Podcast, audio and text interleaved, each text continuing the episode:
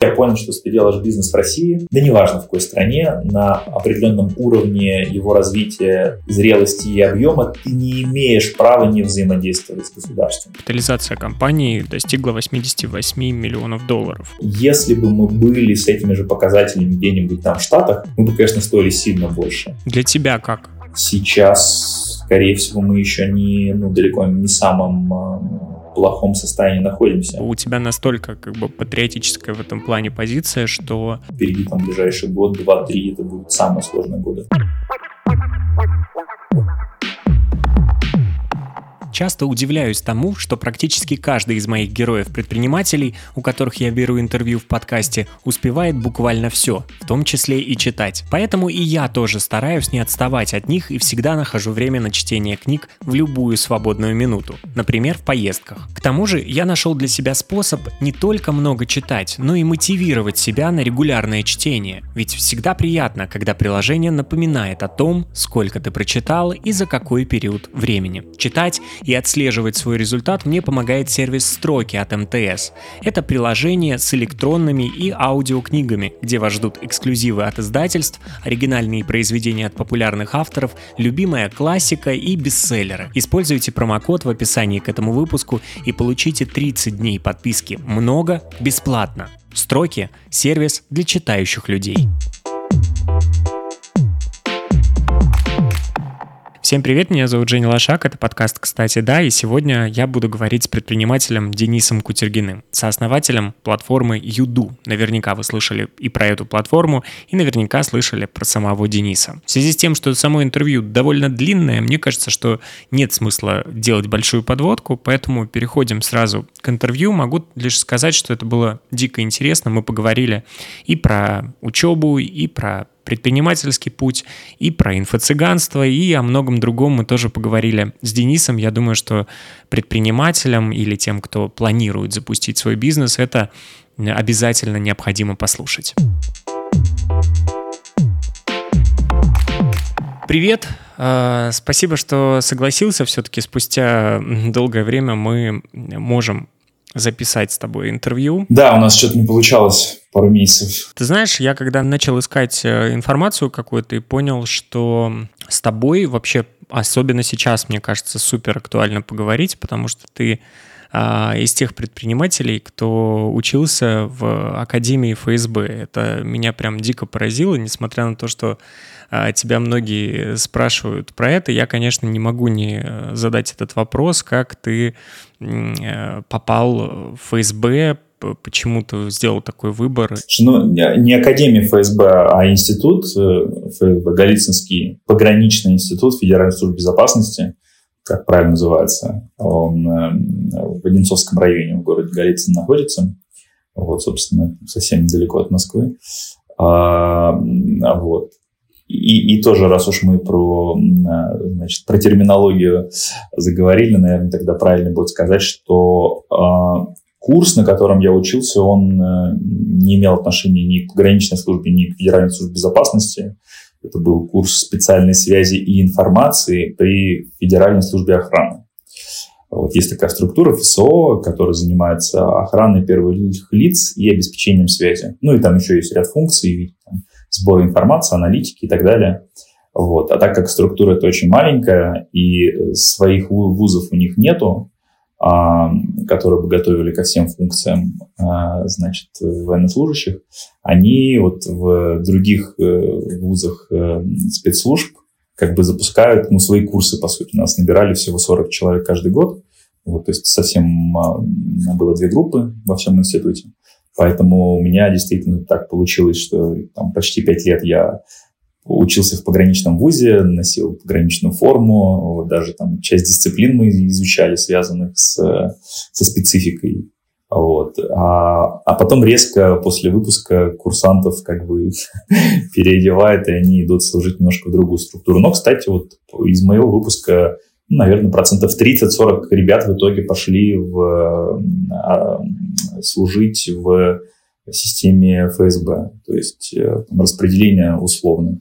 Я знаю, что я вообще знаком с э, деятельностью ФСО, у меня даже давно был давний знакомый, который этим занимался, и это довольно такая серьезная структура, а, в которую непонятно как попадают после учебы, но если попадают, то это прям уровень секретности высокий, э, вас, э, когда вы учились, э, или у вас не было никакой там специфики именно в, в охране первых лиц?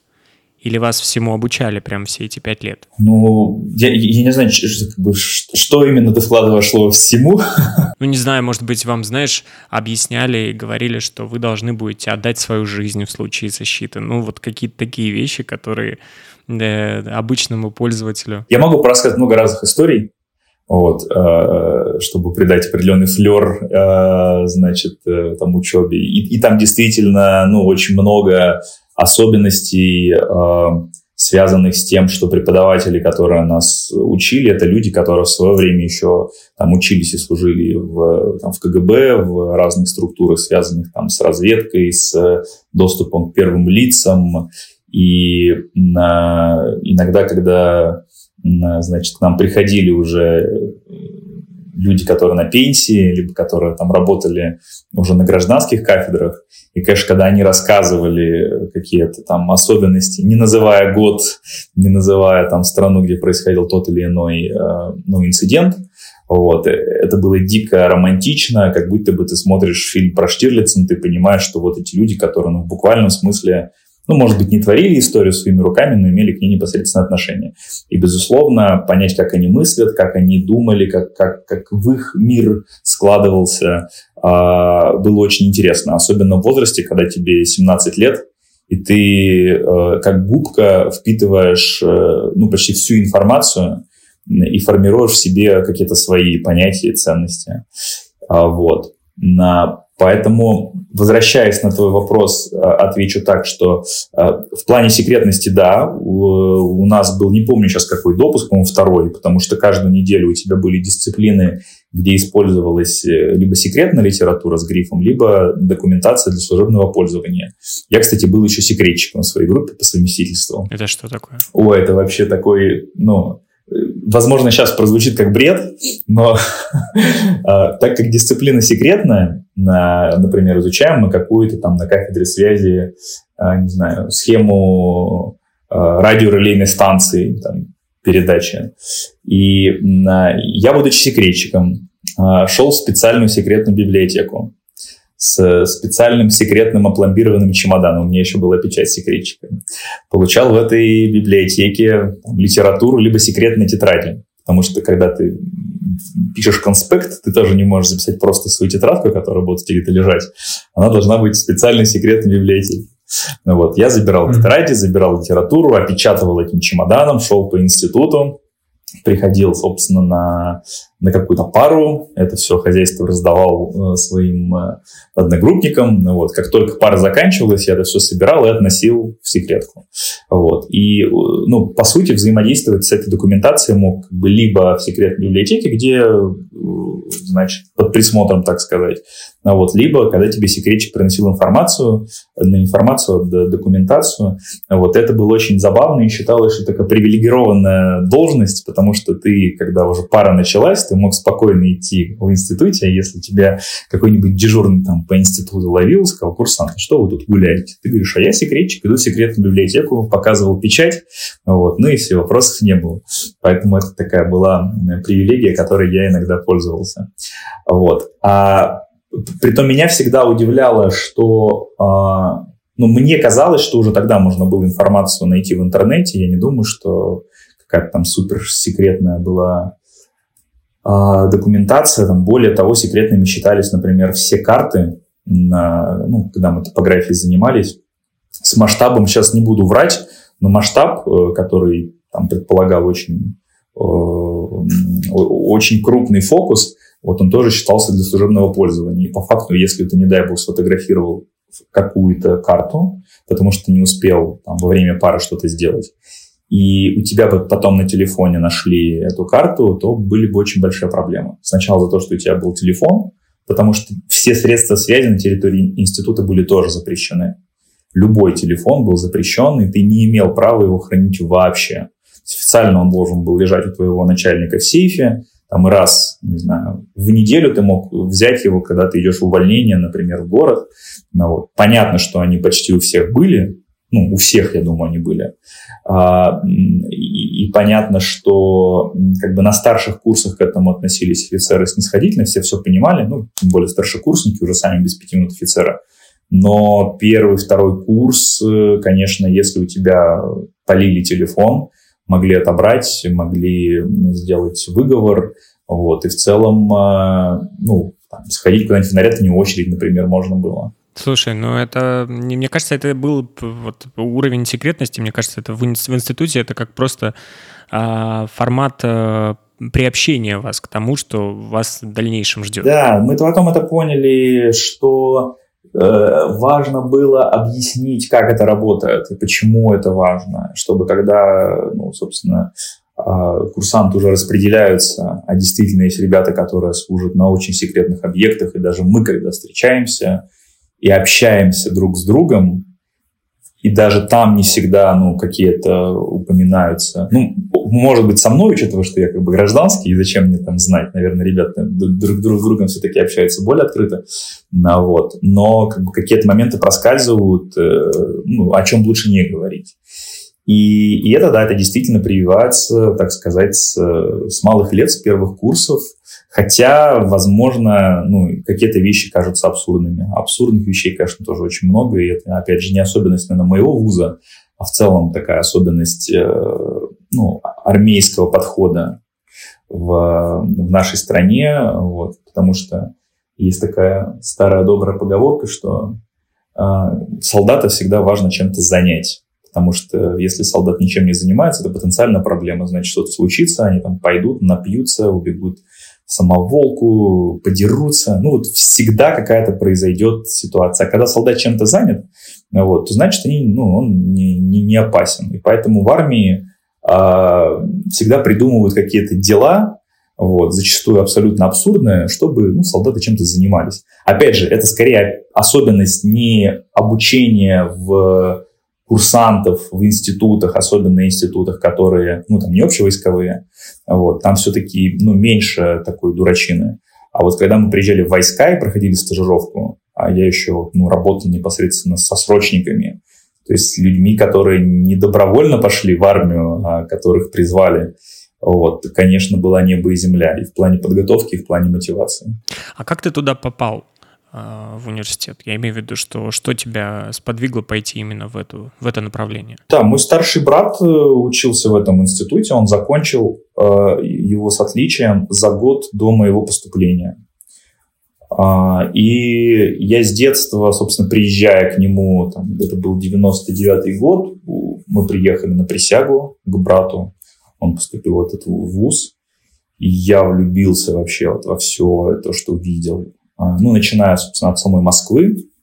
А, как раз 99 год, когда он поступал, это был первый год, когда я был, э, приехал в Москву, с папой мы поехали провожать брата сначала, потом приехали на присягу спустя несколько месяцев.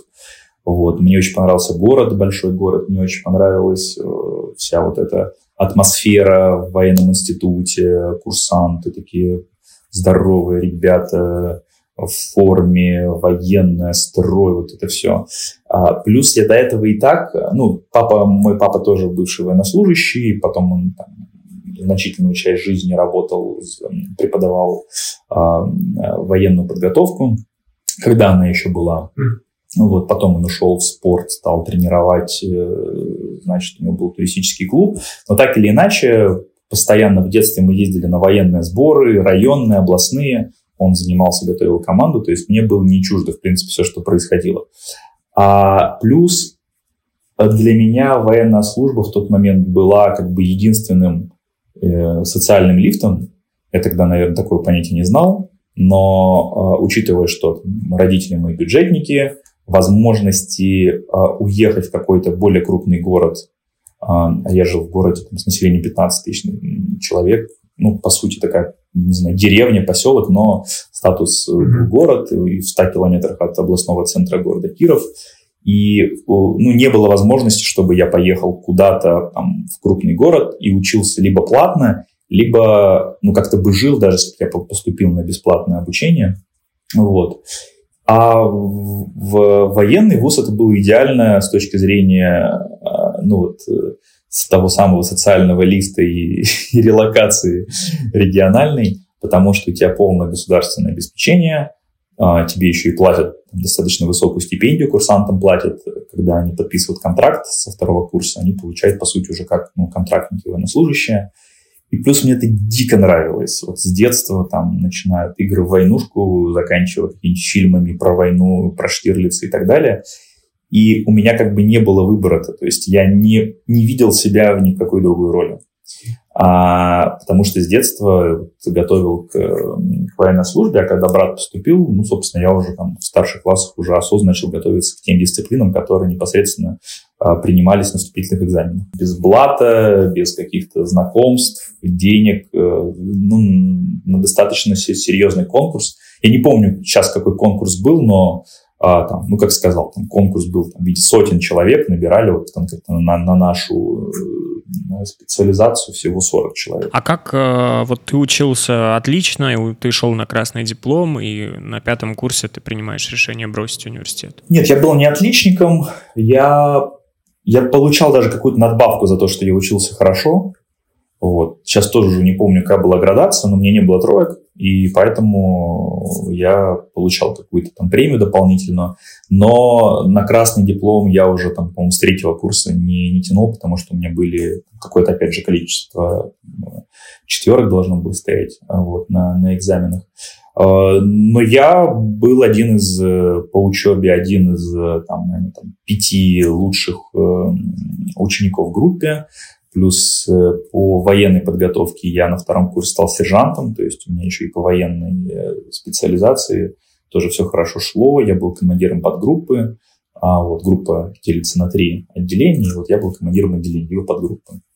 Вот получил сержантское звание, один из первых подписал контракт, потому что тоже была как бы часть поощрения у курсантов, у кого хорошая дисциплина и, и, и оценки. И я думаю, что у меня бы даже очень хорошо получилось в этой стези, потому что, опять же, я себе не заставлял. Мне было, да, супер сложно. Первые два года это просто, ну, ну не буду говорить ад, но это было очень сложно. Вот, реально, ну, сложно так, что до слез. Но когда уже вот э, там постарше стал, опять же, начали стажировки, я втянулся, и мне, мне очень нравилось. Но и на третьем курсе я познакомился на кафедре связи с интернетом, как, как мы изучали интернет, э, да, его же тоже придумали военные а, и использовали там, для военных целей, да, сам, саму технологию. А, собственно, и, и, и что-то во мне ну, переклинило настолько, что я, я до сих пор не могу понять, почему, но мне так дико интересно стало, а как это вообще работает, вот это, это магия, что, а, что есть какие-то сайты, сервисы, они как бы нигде не существуют в физическом мире, но как-то люди на них заходят, коммуницируют. Вот. И, и я начал изучать на кафедре связи в свободное время, приходить. Опять же, благо там уже был доступ к интернету и можно было заниматься. Плюс мы познакомились с одним из преподавателей, который по совместительству оказался председателем а, Московского областного философского общества, ему нужно было сделать сайт для своего общества. И мне было это очень интересно. Он говорит, слушай, ну раз интересно, ну вот помоги, и вот, пожалуйста, место приходи, занимайся.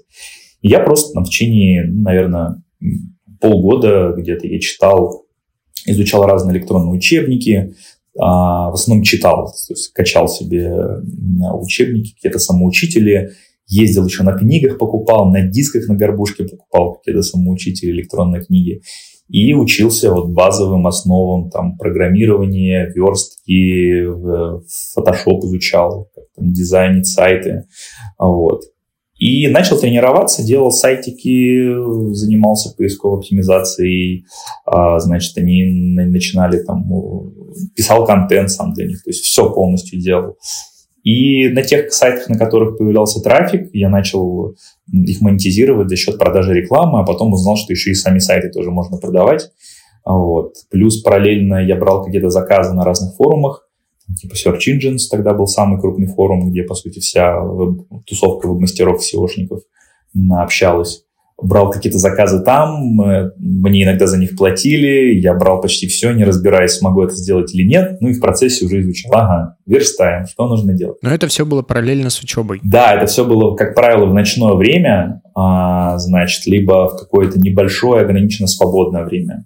Вот. А в ночное, когда у меня уже появился ноутбук, на старших курсах для написания дипломных работ уже можно было иметь ноутбук, его также проверяли, чтобы там ничего не, не было, там, выхода в интернет и так далее.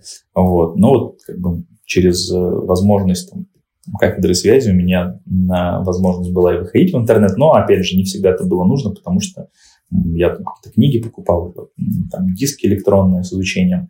И да, параллельно, тратя на это, наверное, 2-3 часа, 4, может быть, иногда в день, я вот э, занимался фрилансом, и как-то постепенно, спустя пару лет, это все переросло в достаточно ну, на тот момент серьезное по финансам направление. И я понял, что вау, оказывается, за это еще и платят, и можно зарабатывать настолько, чтобы это стало значительно, ну, значительной частью жизни, очень важной жизни частью. И, и едва ли я смогу столько же зарабатывать, когда уже стану офицером, при том, что меня пугала перспектива не распределиться в Москву, так как у меня не было прописки. Правило, ну, в Москве оставляли только тех, у кого есть прописка, ну, потому что квартиру давать не надо. Вот. И mm-hmm. я переживал, что несмотря на то, что как бы должны это распределять по оценкам, по успеваемости, и я был, по идее, в топе, и как бы по факту я должен сам выбирать. Но понятно, что распределение, оно уже, ну, распределиться даже сложнее, чем поступить, потому что здесь уже включаются связи, а вся эта система выстроена на, ну, на связях. Вот, то есть любое движение, продвижение, решение каких-то вопросов, но, как правило, ну, в структурах там, воинских а, ты, ну, ты всегда используешь какой-то свой нетворкинг для того, чтобы твои вопросы решались я понимал, что меня, ну, в лучшем случае куда-нибудь отправят, там, не знаю, на Кавказ, там, или куда-нибудь вообще в Забайкалье могут отправить. Вот даже не, не факт, что будет какой-то крупный город областной. И, а мне уже не хотелось уезжать. Мне уже хотелось как-то вот закрепиться. И я понимал, что здесь у меня возможности появляются, и с интернетом мне все очень нравится. У меня уже появились на ну, гражданской жизни какие-то знакомые, с которыми познакомились в онлайне, начинали пересекаться, сотрудничать. И я понял, что нужно, ну, нужно либо уходить, либо оставаться из, и не заниматься вот этой подработкой, потому что уже был пятый курс, и нужно распределяться, а как бы в целом, если ты военнослужащий, особенно офицер, по факту ты нарушаешь закон о статусе военнослужащего. Военнослужащим запрещена любая коммерческая деятельность и оплачиваемая, если это не творчество, не наука и не образование. А вот. И я понял, что если я не выберу какое-то из направлений, то я и там, и там везде проиграю. И там не состоюсь как э, офицер. И, значит, на историю с э, развитием в онлайне мне не хватит времени. Вот, поэтому э, я принял решение на пятом курсе уйти, так как это был единственный год, когда ты можешь, а, просто уйти по собственному желанию, ну, потому что меня связывал контракт своего на 9 лет, когда ты подписывал на втором курсе, и как бы формально 5 лет после распределения я обязан был отслужить. А тут вроде бы я ушел до распределения, да, нет нарушения. И во-вторых, долг родине ты отдал, потому что э, два года учебы в институте засчитываются как год службы в армии. Когда я поступал, срочка была два года. Когда я уходил, срочка была уже, по-моему, год, но все равно мне по-старому нужно было как бы четыре года отучиться. И вот возникла некая коллизия, когда на четвертом, на, перейдя на пятый курс, ты можешь как бы и безболезненно уйти, тебе еще не будет там каких-то санкций. А, вот. А, потому что Родина же вложила в тебя свой ресурс. Вот. И вроде бы ты и отдал родине долг, потому что ты 4 года отслужил, ты военнослужащий, да, у тебя все официально. А, и, и в итоге я этой опцией воспользовался и, собственно, ушел на пятом курсе. А сталкивался ли ты там со стороны родителей, может быть, э, своих близких людей а, с каким-то непониманием твоего решения? Ну, я очень... Э, я, я принял решение сначала, а потом о нем рассказал. Знал очень ограниченное количество людей, ну, буквально там пара человек, моих очень близких, э, друзей в институте. А, чуть раньше узнал мой старший брат и мама. А, вот. И папа узнал об этом уже только когда я ушел, и спустя там два дня уже переехал в квартиру и позвонил отцу, ему сказал уже как факт, ну, чтобы он никак не мог на меня повлиять.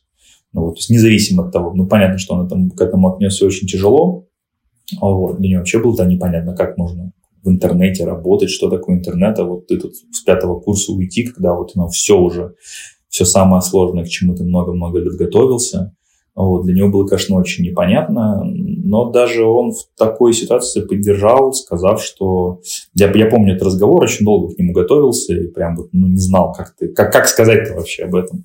Вот, позвонил отцу, сказал, как есть, и небольшая пауза, и папа произнес э, такую фразу я, я не согласен с твоим решением, но я горжусь тем, что ты смог принять такое сложное решение. Вот, мне прям, ух, я помню, такие прям мурашки по телу. Потом я узнал, что папа полгода с мамой не общался из-за того, что узнал, что, что она знала ну, там чуть раньше, ну, то есть ему тяжело было очень, конечно, это все воспринять, и где-то вот после этого год-два а, он не очень понимал, что происходит, то есть он вроде увидел, что у меня все хорошо, вот, но потом уже, когда какая-то у меня пошла история с публичностью, там какие-то первые, первые СМИ, газеты, журналы, и я там папе это все отправлял.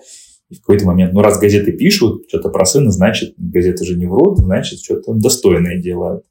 Вот, и его отпустила. А как у тебя потом складывались эти два года? Ты а, сразу начал и, там, развивал свой фриланс, или ты ушел в найм? Я познакомился со своим будущим партнером по юду, с Лешей Дидерьевым, уже тогда. И тогда у него были разные проекты. И, собственно, когда я уходил, я уже с Лешей сотрудничал, там, с Лешей и с другими его партнерами на фрилансе. И когда я уходил, я тоже пошел не на пустое место, я приехал к ребятам, сказал, парни, блин, вы такие классные, вот, вы молодые, а, веселые, умные, мне очень хочется с вами дальше двигаться. Я на самом деле не какой там не студент-фрилансер, я вот в военном институте, вот, и, и как бы я могу ну, больше времени там, тратить на свое развитие и на помощь вам, вот, если уйду, а как бы, если у вас что мне предложить. Вот. И понятно, что парни тоже офигели, ну, они там, потом, как оказалось, думали, что, там, может быть, кого-то подослали к ним. Ну, короче, э, я их немного напугал. Сейчас мы иногда вспоминаем это, смеемся.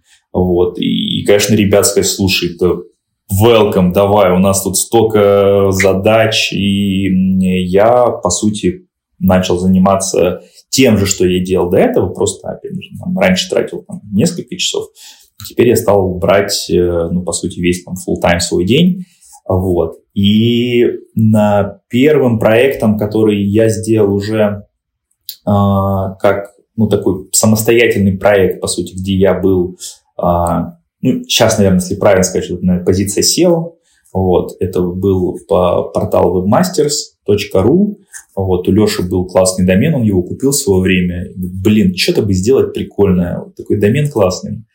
Вот. А учитывая, что я тогда общался на форумах, на тех самых, на которых там э, такие, как я, ребята, придя в интернет, учились зарабатывать, делать сайты и так далее, слушай, давай сделаем форум веб-мастеров, ну это же прям офигенно нужная штука, и вот, вот я сейчас да, нахожусь в этой стадии. И Леша там проинвестировал в это какие-то деньги, вот, и, и я сделал форум. И, собственно, там, он спустя очень быстро, наверное, спустя пару лет его купила одна из крупнейших компаний а, в, России сейчас, которая занимается интернет-маркетингом, группа компаний.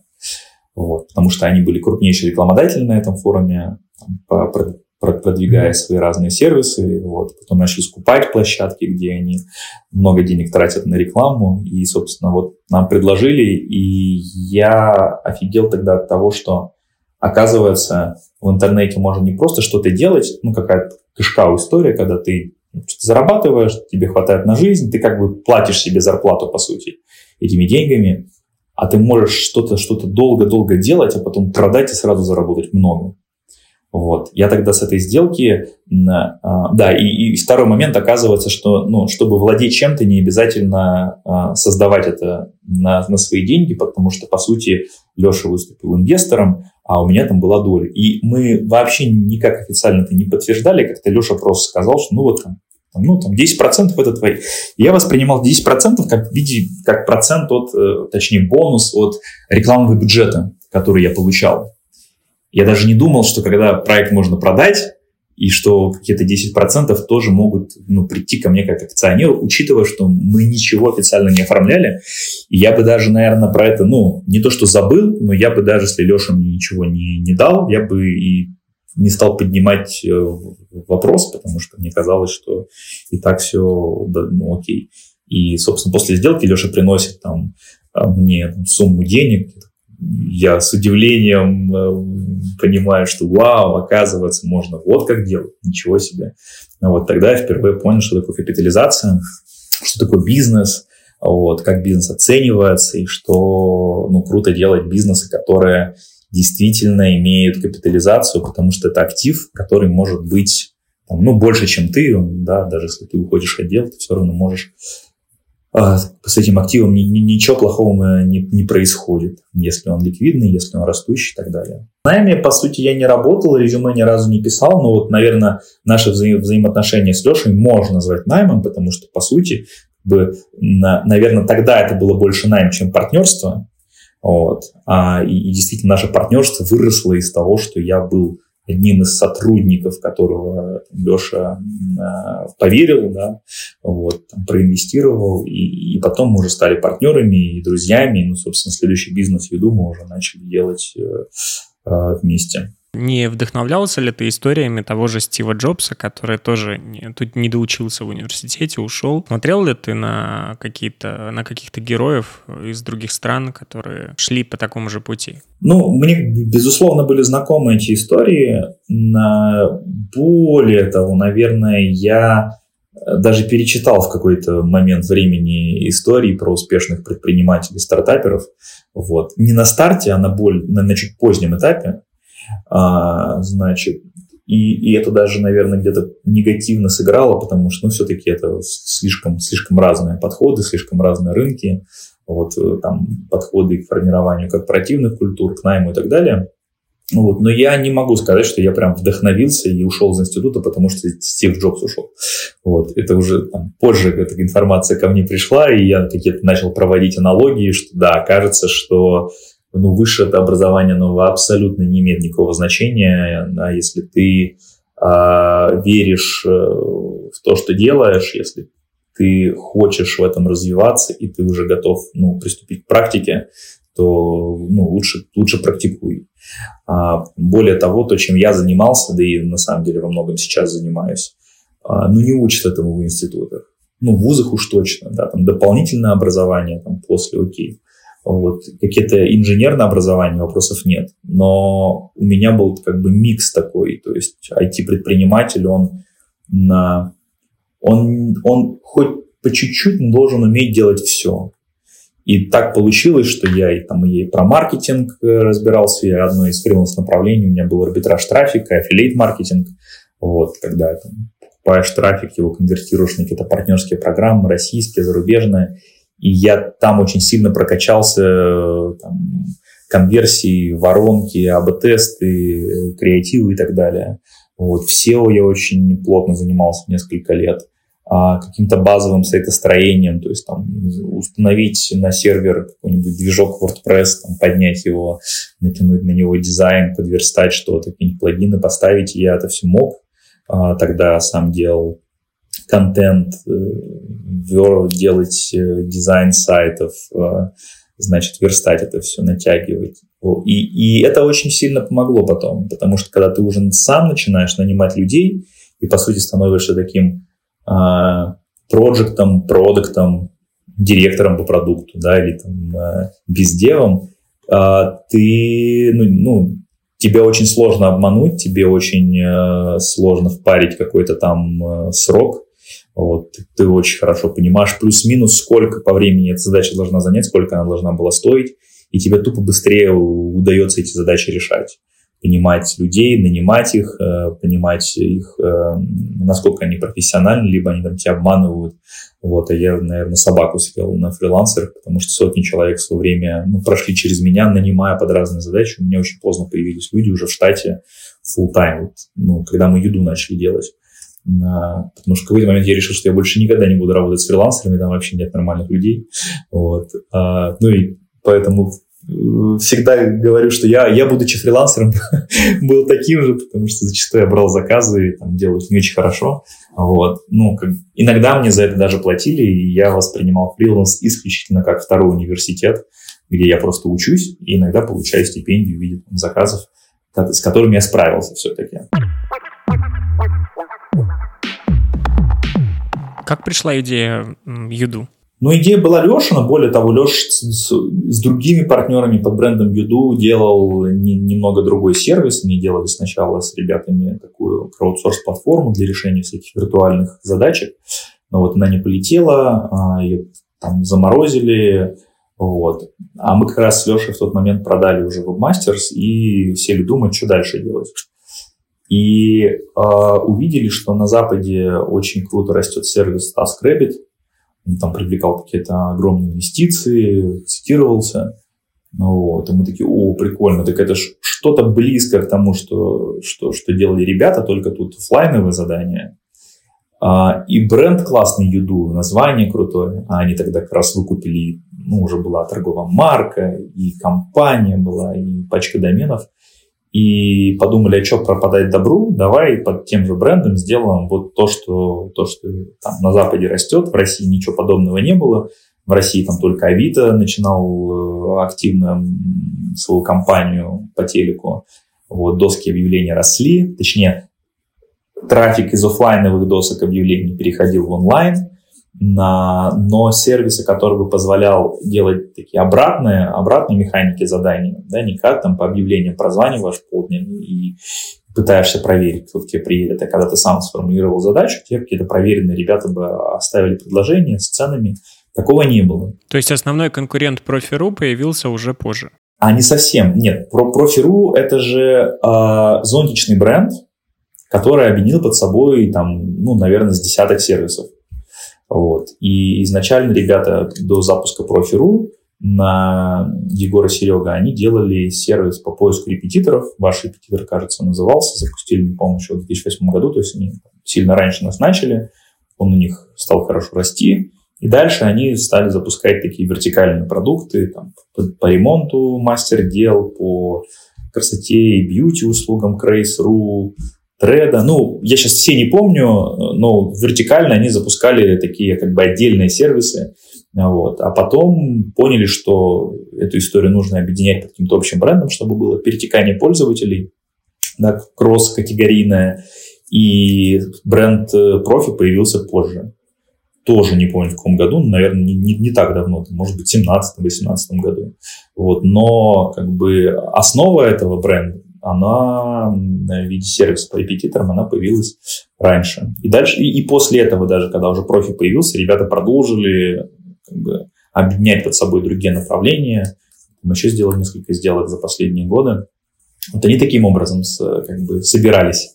Вот, а Юду он собирался сразу изначально внутри. То есть мы запустились, у нас было две категории всего, курьеры и уборка.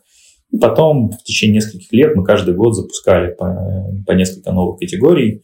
И потом по такому же принципу стали запускаться в регионах, но вот, к сожалению, в регионах до сих пор мы не везде работаем.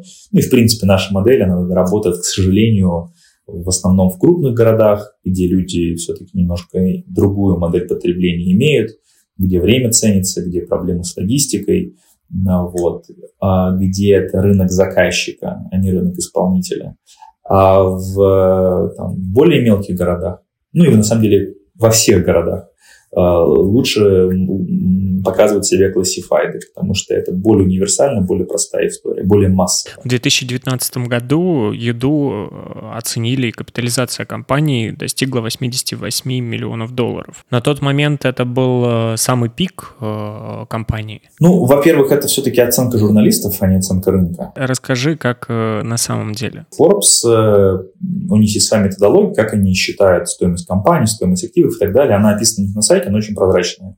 Вот, поэтому, а, к сожалению, не всегда оценка Форбса, она соответствует действительности. Вот, иногда она больше, иногда меньше. В нашем случае она была больше, потому что там, стоимость раунда, точнее оценка раунда, который у нас был до этого, он был меньше. Вот. Не, не, не сильно, но меньше. Поэтому, да, вот из публичных оценок это был, наверное, самый пик. 88 это, ну, это, это очень, очень, очень большие деньги даже для России. Хотя на тот момент, то есть сейчас, мне кажется, это вообще какой-то космос. Вот, сейчас э, будет интересно в этом году, например, стоимость IT-компании какая будет. Вот. Но тогда, тогда на все-таки другое было время, и, и мне казалось, что если бы мы были с этими же показателями где-нибудь там в Штатах, ну, не казалось это факт, мы бы, конечно, стоили сильно больше. И второй момент, который меня в тот, тогда немножко э, разочаровывал, что, ну, опять же, на, на западных рынках венчурных даже компании на раунде A могут стоить больше 100 миллионов, ну, AB. И я тогда даже, помню, написал где-то пост в Фейсбуке о том, что если в России нужно всего лишь там, капитализацию 88 миллионов, чтобы стать топ-20 самых ну, крупных, на самом деле это плохо, потому что двадцатка должна заканчиваться хотя бы где-нибудь на сотнях миллионов долларов или миллиардов. И вот это значит, что ты работаешь на очень большом, крупном рынке, и даже внутреннего рынка хватает для того, чтобы строить единорогов.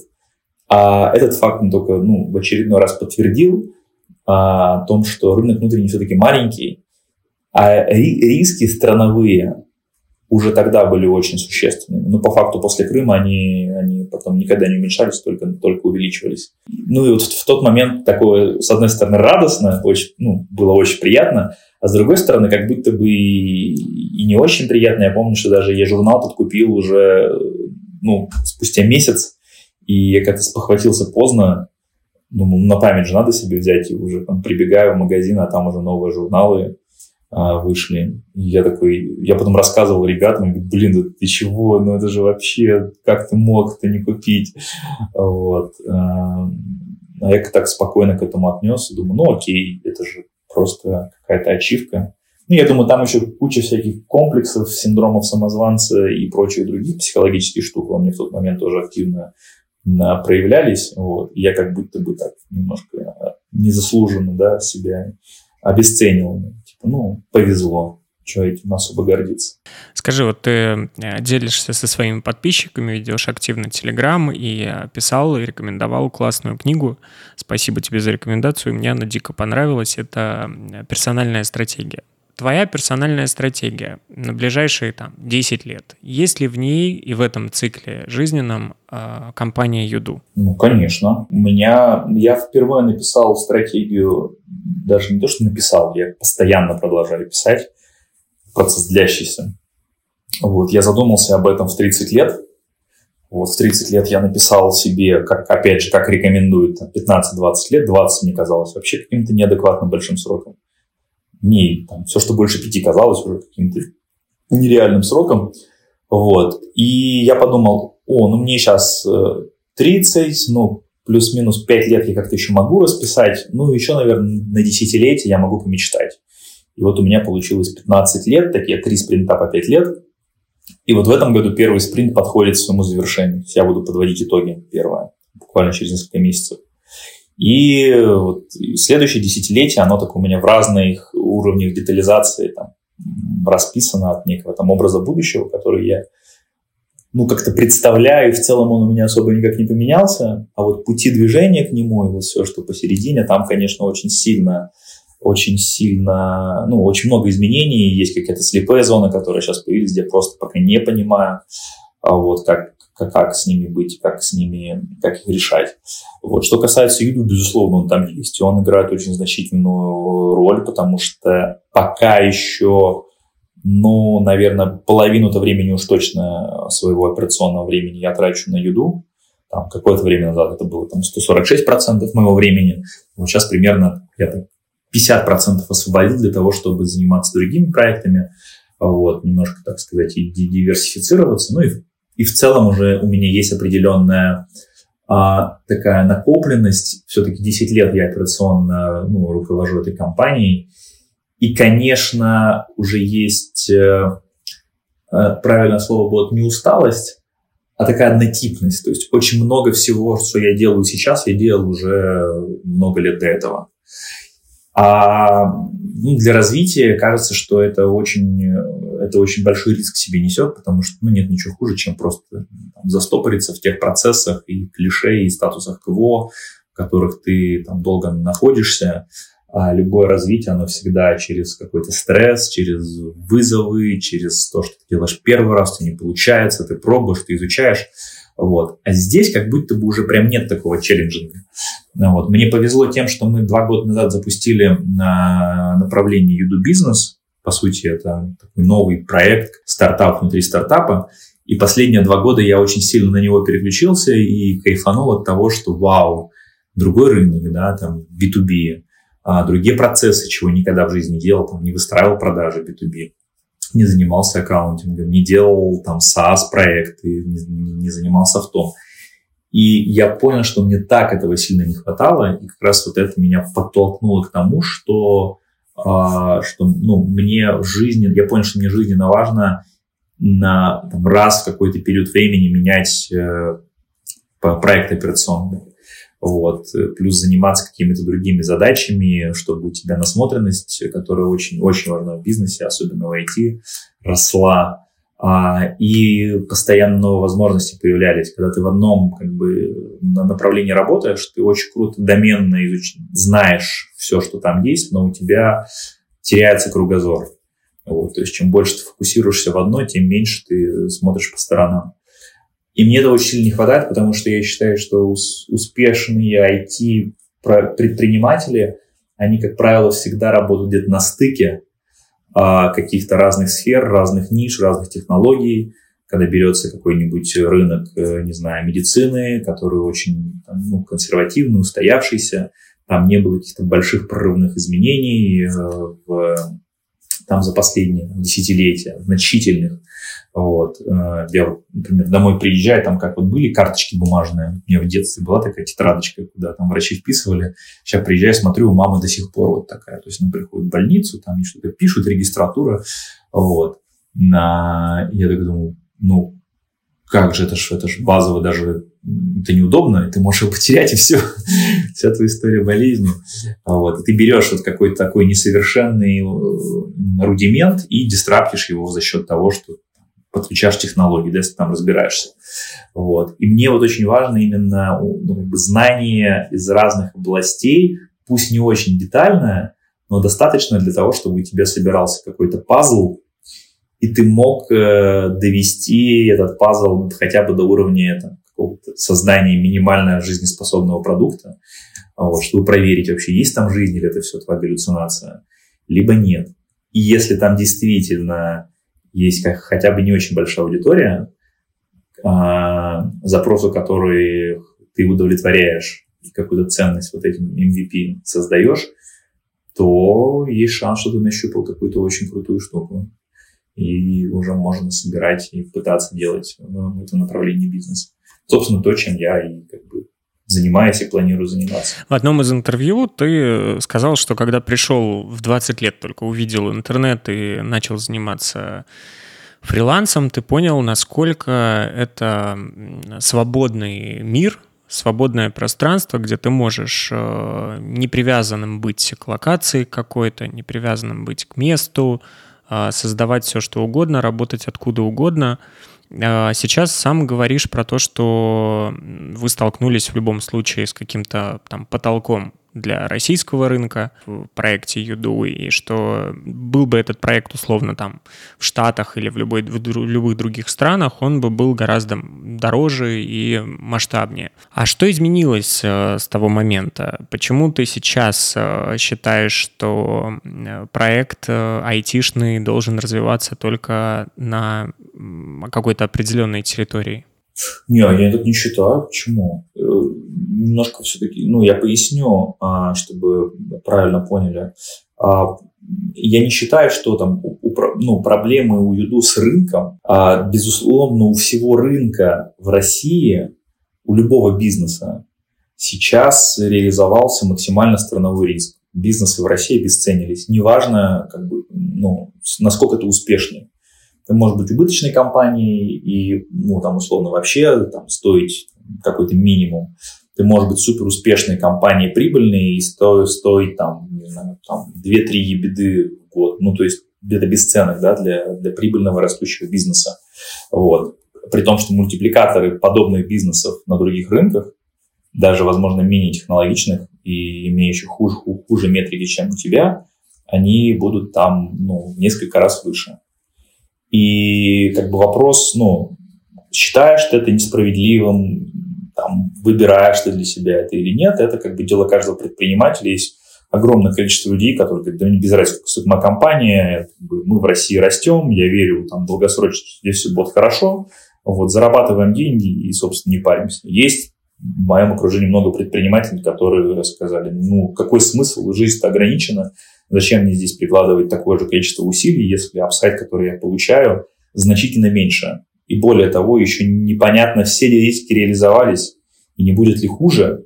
А если посмотреть как бы ретроспективу, то кажется, что ну, мы как бы пока все-таки на, там, ухудшаем. Для тебя как? Слушай, а для меня всегда стакан, он всегда, наверное, наполовину полон, чем пуст. У меня в целом есть мантра такая по жизни, что нужно быть э, всегда оптимистом, но при этом готовым к наихудшему сценарию. Вот я такой вот дихотомии э, порой нахожусь. То есть я верю, что точно все будет хорошо, долгосрочно я верю в Россию, мне нравится Россия, мне а, нравятся люди, возможности, которые здесь есть. Вот. А, но а, краткосрочно я понимаю, что Сейчас, скорее всего, мы еще не, ну, далеко не э, плохом состоянии находимся. Краткосрочно, наверное, нужно еще ну, приготовиться, потому что еще будет трясти. То есть мы пока не прошли, ну, я думаю, что впереди там ближайший год, два-три, это будет самые сложные годы. Но мой горизонт планирования все-таки чуть дальше, там 5-10 лет, я точно знаю, что здесь э, будет все хорошо. При вот этом оптимизме я всегда, не было бы ни дня, чтобы я не думал о том, что что-то может пойти не так. Вот, и вот ты постоянно не прокручиваешь, какие могут быть планы А, Б, С, Д, как на уровне э, какого-то личностного слоя, личной жизни, жизни близких, родных, друзей, так и на уровне бизнеса. А что случится, если мы это сделаем? А как это? А какой у нас вариант бюджета, если вот все-все-все-все-все факторы, индикаторы срастутся и будет совсем задница? Что мы делаем? И это, ну, не самое приятное ощущение, ожидание, это не очень комфортная, комфортная атмосфера. И, наверное, долго в таком состоянии тоже жить э, ну, тяжеловато. Вот. Как бы поэтому пока здесь у меня ну, такое незаконченное предложение, я пока с этими вводными справляюсь, но понимаешь, наверное, ну, пусть несколько лет, если не будет, ситуация не изменится, вот, то, скорее всего, это повлияет на мой жизненный путь э, в значительной степени. А расскажи мне про свой наихудший сценарий для бизнеса. Да много сценариев. Я не могу сказать, что, что значит наихудший, ну, не знаю. Начнется война, начнут там, не знаю, э, переводить э, все бизнесы на военное положение, э, там, людей просто, ну, просто люди перестанут быть. То есть потребитель начнет исчезать массово. Вот как бы на самом деле, ну, нет ничего хуже, чем сделать бизнес для непонятно кого. Когда ты не актуален ну, значительное время, когда просто твои клиенты перестают жить, либо перестают работать, находиться на там, той территории, где ты оказываешь услуги, и ты становишься неактуальным. И стоимость поддержания этого бизнеса для того, чтобы он работал и был актуальным, выше, чем в моменте ты можешь э, зарабатывать для того, чтобы там хотя бы находиться на брейкивине. Вот. Плюс какое-то, наверное, внешнее давление, возможно, со стороны, не знаю, государства, возможно, ну, с каких-то других факторов, когда ты просто физически не можешь заниматься тем, что ты делаешь. Ну, все, там, вторая, третья волна мобилизации, все. до программистов тоже дотянулись и всех, э, всех забрали защищать Родину. И все. Ну, не хочется в этот момент времени э, как бы проверять проверять свою жизнеспособность на прочность. Вот правда. Понятно, что здесь, наверное, когда уже будет такая ситуация, я, скорее всего, что меня успокаивает, я буду думать больше не о бизнесе, а там, о безопасности э, своей семьи, себя, близких, друзей, окружения, и это выйдет на первый план. Вот. Здесь тоже есть какие-то там, не знаю, линии, которые я проводил, что ну, для меня угроза жизни и здоровья – это, наверное, самый большой риск, который может, в принципе, быть. Пофиг на бизнес, пофиг на деньги – это самое важное. Вот, там, на втором уровне, наверное, ну, очень не хотелось бы ограничения на перемещение. То есть, если будет в каком-то виде, там, опять железный занавес долгосрочно, вот, то э, ну, для меня это стоп-фактор потому что я не хочу жить в закрытом мире. Я, э, когда был военным, я был к этому готов, потому что там за границей, скорее всего, я не побываю. Но я был тогда совершенно другим человеком, я не видел ее. Более того, я жил там в иллюзиях о том, что там делать. У нас тут все самое классное, самое хорошее. А сейчас я поездил по миру и понимаю, что нет, а, мне очень нравится, мне, мне в России многое нравится, многое не нравится. Вот. И, и в мире есть очень замечательные страны, мне комфортно, мне очень нравится их познавать, путешествовать. Я не хочу там, такого Советского Союза 2.0, когда считается, что выехать за границу – это определенная привилегия, нужно вопрос решать.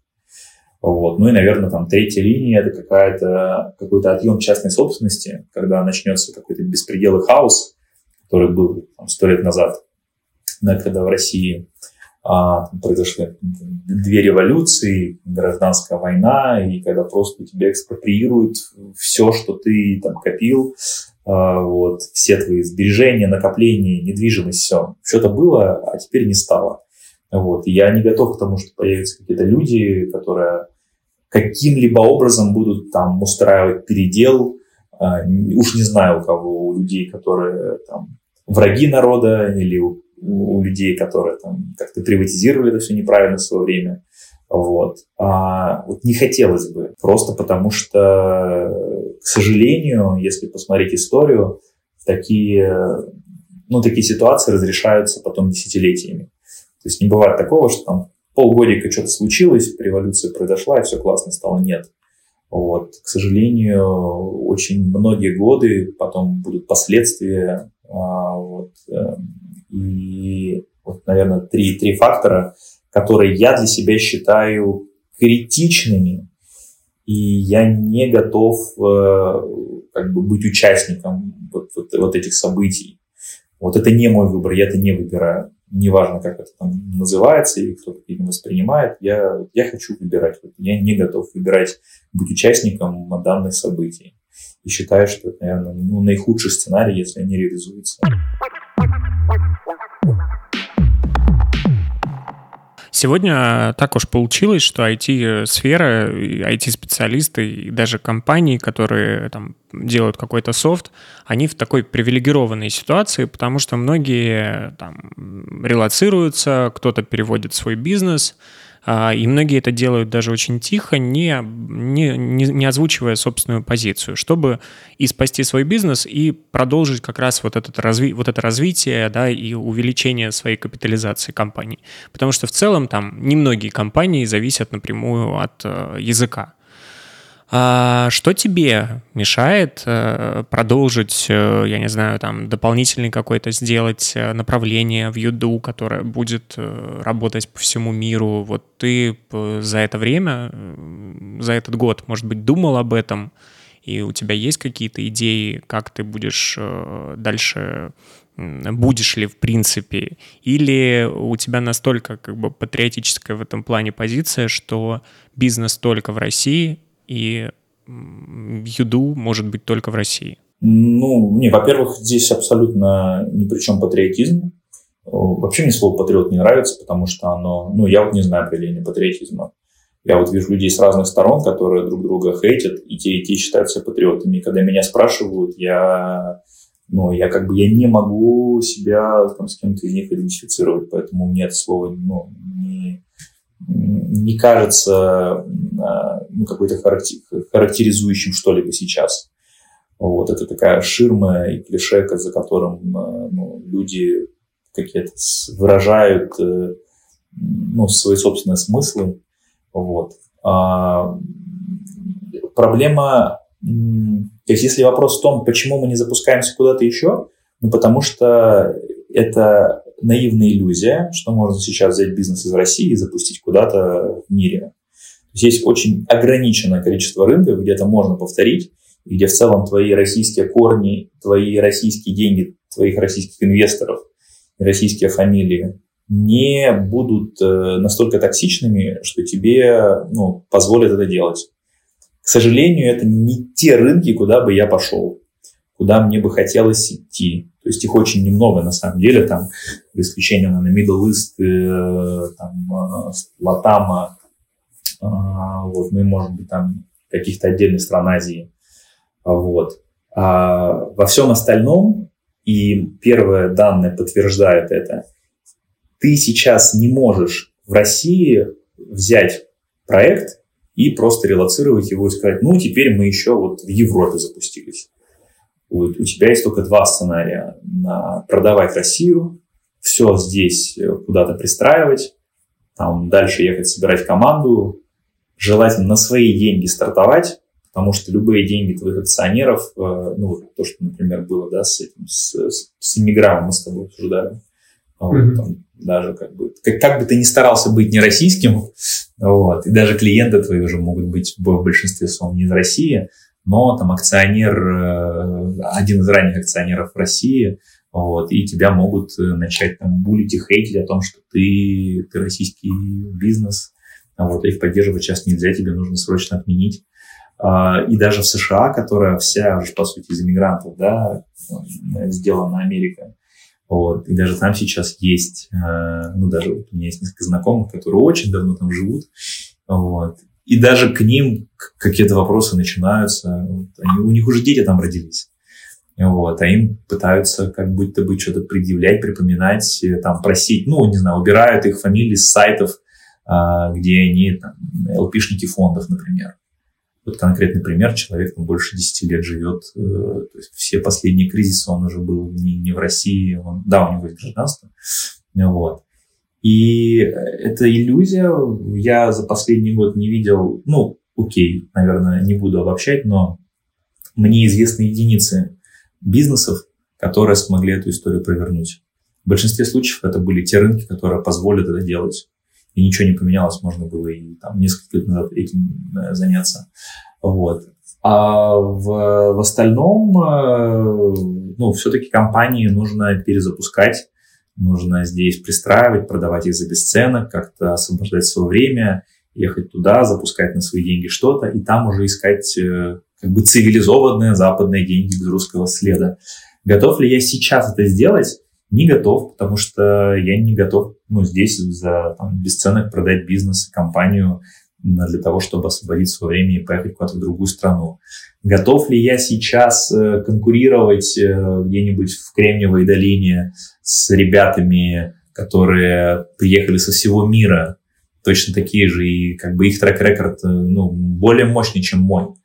А, нет, не готов. Вот в 20 лет в, в России там, да и в любой точке мира я бы готов был куда угодно поехать и там жить на дошираках, а, вот, доказывать себе и всему миру, что ты там сможешь, а, вот, что ты именно тот интерпренер и конкурировать э, с людьми из любых стран. Сейчас я уже не хочу это делать, потому что у меня есть определенные как бы, качества жизни, комфорт жизни, который для меня важен. Вот есть цели и задачи, которые я здесь пытаюсь решать, как бы сложных не было. И я вот не хочу а, с нуля опять все начинать где-то в другой стране. Опять же, если не случится, если не реализуются вот те самые три красные линии, о которых я выше говорил, да, когда я там, начну чувствовать там, угрозу для там, своей безопасности. Вот. Поэтому э, я именно по этим причинам как бы я там, принимаю решение сейчас э, развивать то, что здесь мы когда-то начали, развивать наше бизнес-направление новое, которое очень круто растет, вот, нести определенную ответственность перед нашими клиентами, пользователями, заказчиками, сотрудниками. Но, собственно, и пока я надеюсь, что это, это, это тактика, не стратегия, а тактика. Вот я очень надеюсь, что она в ближайшие хотя бы месяцы этого года будет реализована и произойдет ничего хуже. Еще в 2019 году нам казалось, что это самый сложный кризис, который наступил, это пандемия. Как вы, как компания, которая непосредственно работает с людьми, ну, я даже не про офис сейчас говорю, а вообще в целом вы э, продвигаете других людей, которые предоставляют другие услуги.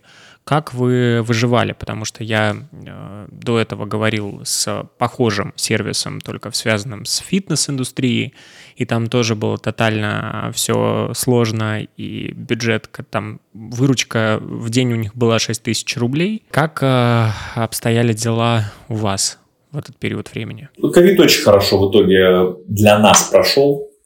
Если убрать эмоции, страхи, непонимание, неопределенность, а, просто посмотреть вот факт, то это был лучший год с точки зрения финансовой эффективности. Мы э, там, вышли на безубыточность, мы запустили новое направление, как раз бизнеса и запустился в тот самый год. Ну, вот, заложили для него основу, а уже в следующем году сделали сделку с HeadHunter, а, как раз под направление виду э, бизнес. Мы на очень много всего внутри перестроили, у нас значительно команда обновилась а, в лучшую сторону. Вот, то есть пришли классные, сильные ребята, новые, которые там ну, в тот момент времени послужили определенным драйвером вот, в развитии компании. И уж мне точно грех было бы жаловаться, потому что, да, какие-то категории очень сильно просели, но особенность маркетплейса, да, мультикатегорийного в том, что у тебя, ну, не бывает такого, что вообще все падает. Вот даже когда февраль начался, вроде бы прошлого года, понятно, все, начало СВО, народ уезжает, бизнес там встает. Ну да, у тебя какие-нибудь э, э клининг дома или услуги образования не растут, а услуги юристов растут, потому что не всем потребовались срочно. Или какая-то логистика э, вот, растет. А то же самое в пандемию. На, выросли кратно категории ремонта техники, потому что нагрузка увеличилась бытовая, они все дома сидели, начали делать. Вот. Клининг упал, а ремонт и установка техники увеличились. Курьеры кратно выросли, потому что всем нужно было что-то возить, доставлять. А вот. А, там психологи, онлайн-образование выросло. А, и, как ни странно, даже потом ремонт начали расти. Ремонты очень резко упали. Вот. А потом а, начался бум ремонта, косм... не знаю, может, все начали выходить из, из, из ковида и ремонтировать, ремонт косметический делать. Вот. Поэтому мы прошли хорошо, более того, смогли очень много на уровне GR э, обзавестись полезными контактами, потому что это, ну, впервые мы начали взаимодействовать как-то с государством, когда начался ковид, когда нужно было оформить пропуска самозанятым, потому что у них государство немножко забыло про них. Вот. Работникам можно было, а самозанятый сам себе пропуск не выпишет. Вот. Нужно было разрабатывать там определенную нормативку, и, ну и плюс время появилось просто общаться в том числе с органами. И вот тогда прям много таких хороших рабочих групп э, межведомственных, где были игроки рынка, где мы были, где были наши там, партнеры, конкуренты.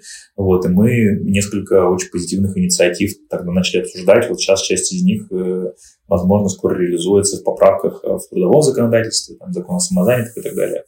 Вот. Это для меня, кстати, был тоже в тот момент такой ну, полезный опыт, потому что я до этого считал, что лучше как-то, как, как-то вообще избавить себя от взаимодействия с государством на как, как, каком бы то ни было уровне. Вот вы отдельно, мы отдельно. Ну, вот. А после этого у меня поменялось мнение, потому что ну, я понял, что если ты делаешь бизнес в России, да неважно в какой стране, на определенном уровне его развития, зрелости и объема ты не имеешь права не взаимодействовать с государством.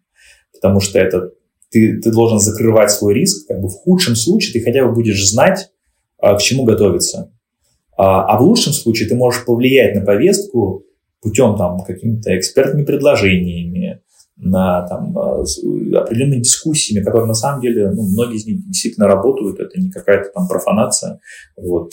Очень много наших предложений за последние годы, которые мы на разных уровнях оставляли, они легли в различные а, нормативные документы и даже законодательство федеральное. Ну, как минимум мы точно на это повлияли, вот как и там другие игроки рынка, которые, например, были в рабочей группе э, несколько лет назад, э, когда закон о самозанятых э, только создавался. И вот сейчас идет процесс, когда э, будут сносить поправки и, и там будет вводиться термин платформенная занятость, он уже на самом деле введен. Вот, будет происходить регулирование критерий переквалификации платформенной занятости от трудовых отношений. Вот. Мы обязаны это делать и определять повестку, и мы этим занимаемся, потому что мы представляем интересы как, как бизнеса, так и огромного количества самозанятых. А как ты относишься к конкуренции? Вот, э, как ты работаешь, скажем так, с конкуренцией, когда видишь, например, что у другой компании там, реклама забита в YouTube, э, баннеры висят по всей Москве, э, телевизионная реклама запущена.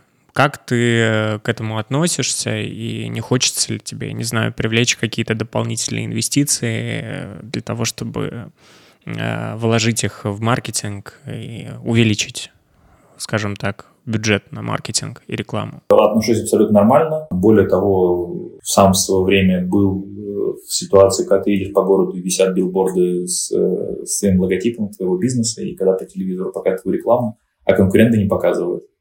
А, что из этого приятнее, конечно, это, это приятнее. Вот. А когда ты едешь и показывают э, рекламу конкурентов, вызывает ли какую-то там агрессию, нервозность э, или негативное чувство? Нет, не вызывает, потому что, как правило, ты, ну, мы же там собираем друг про друга информацию, видим, кто как растет, у кого что получается, там сотрудники из компании в компании переходят, там, мои бывшие сотрудники в части компании работают. Так или иначе, ты все равно знаешь ну, информацию чуть больше, чем среднестатистический человек, который видит этот билборд.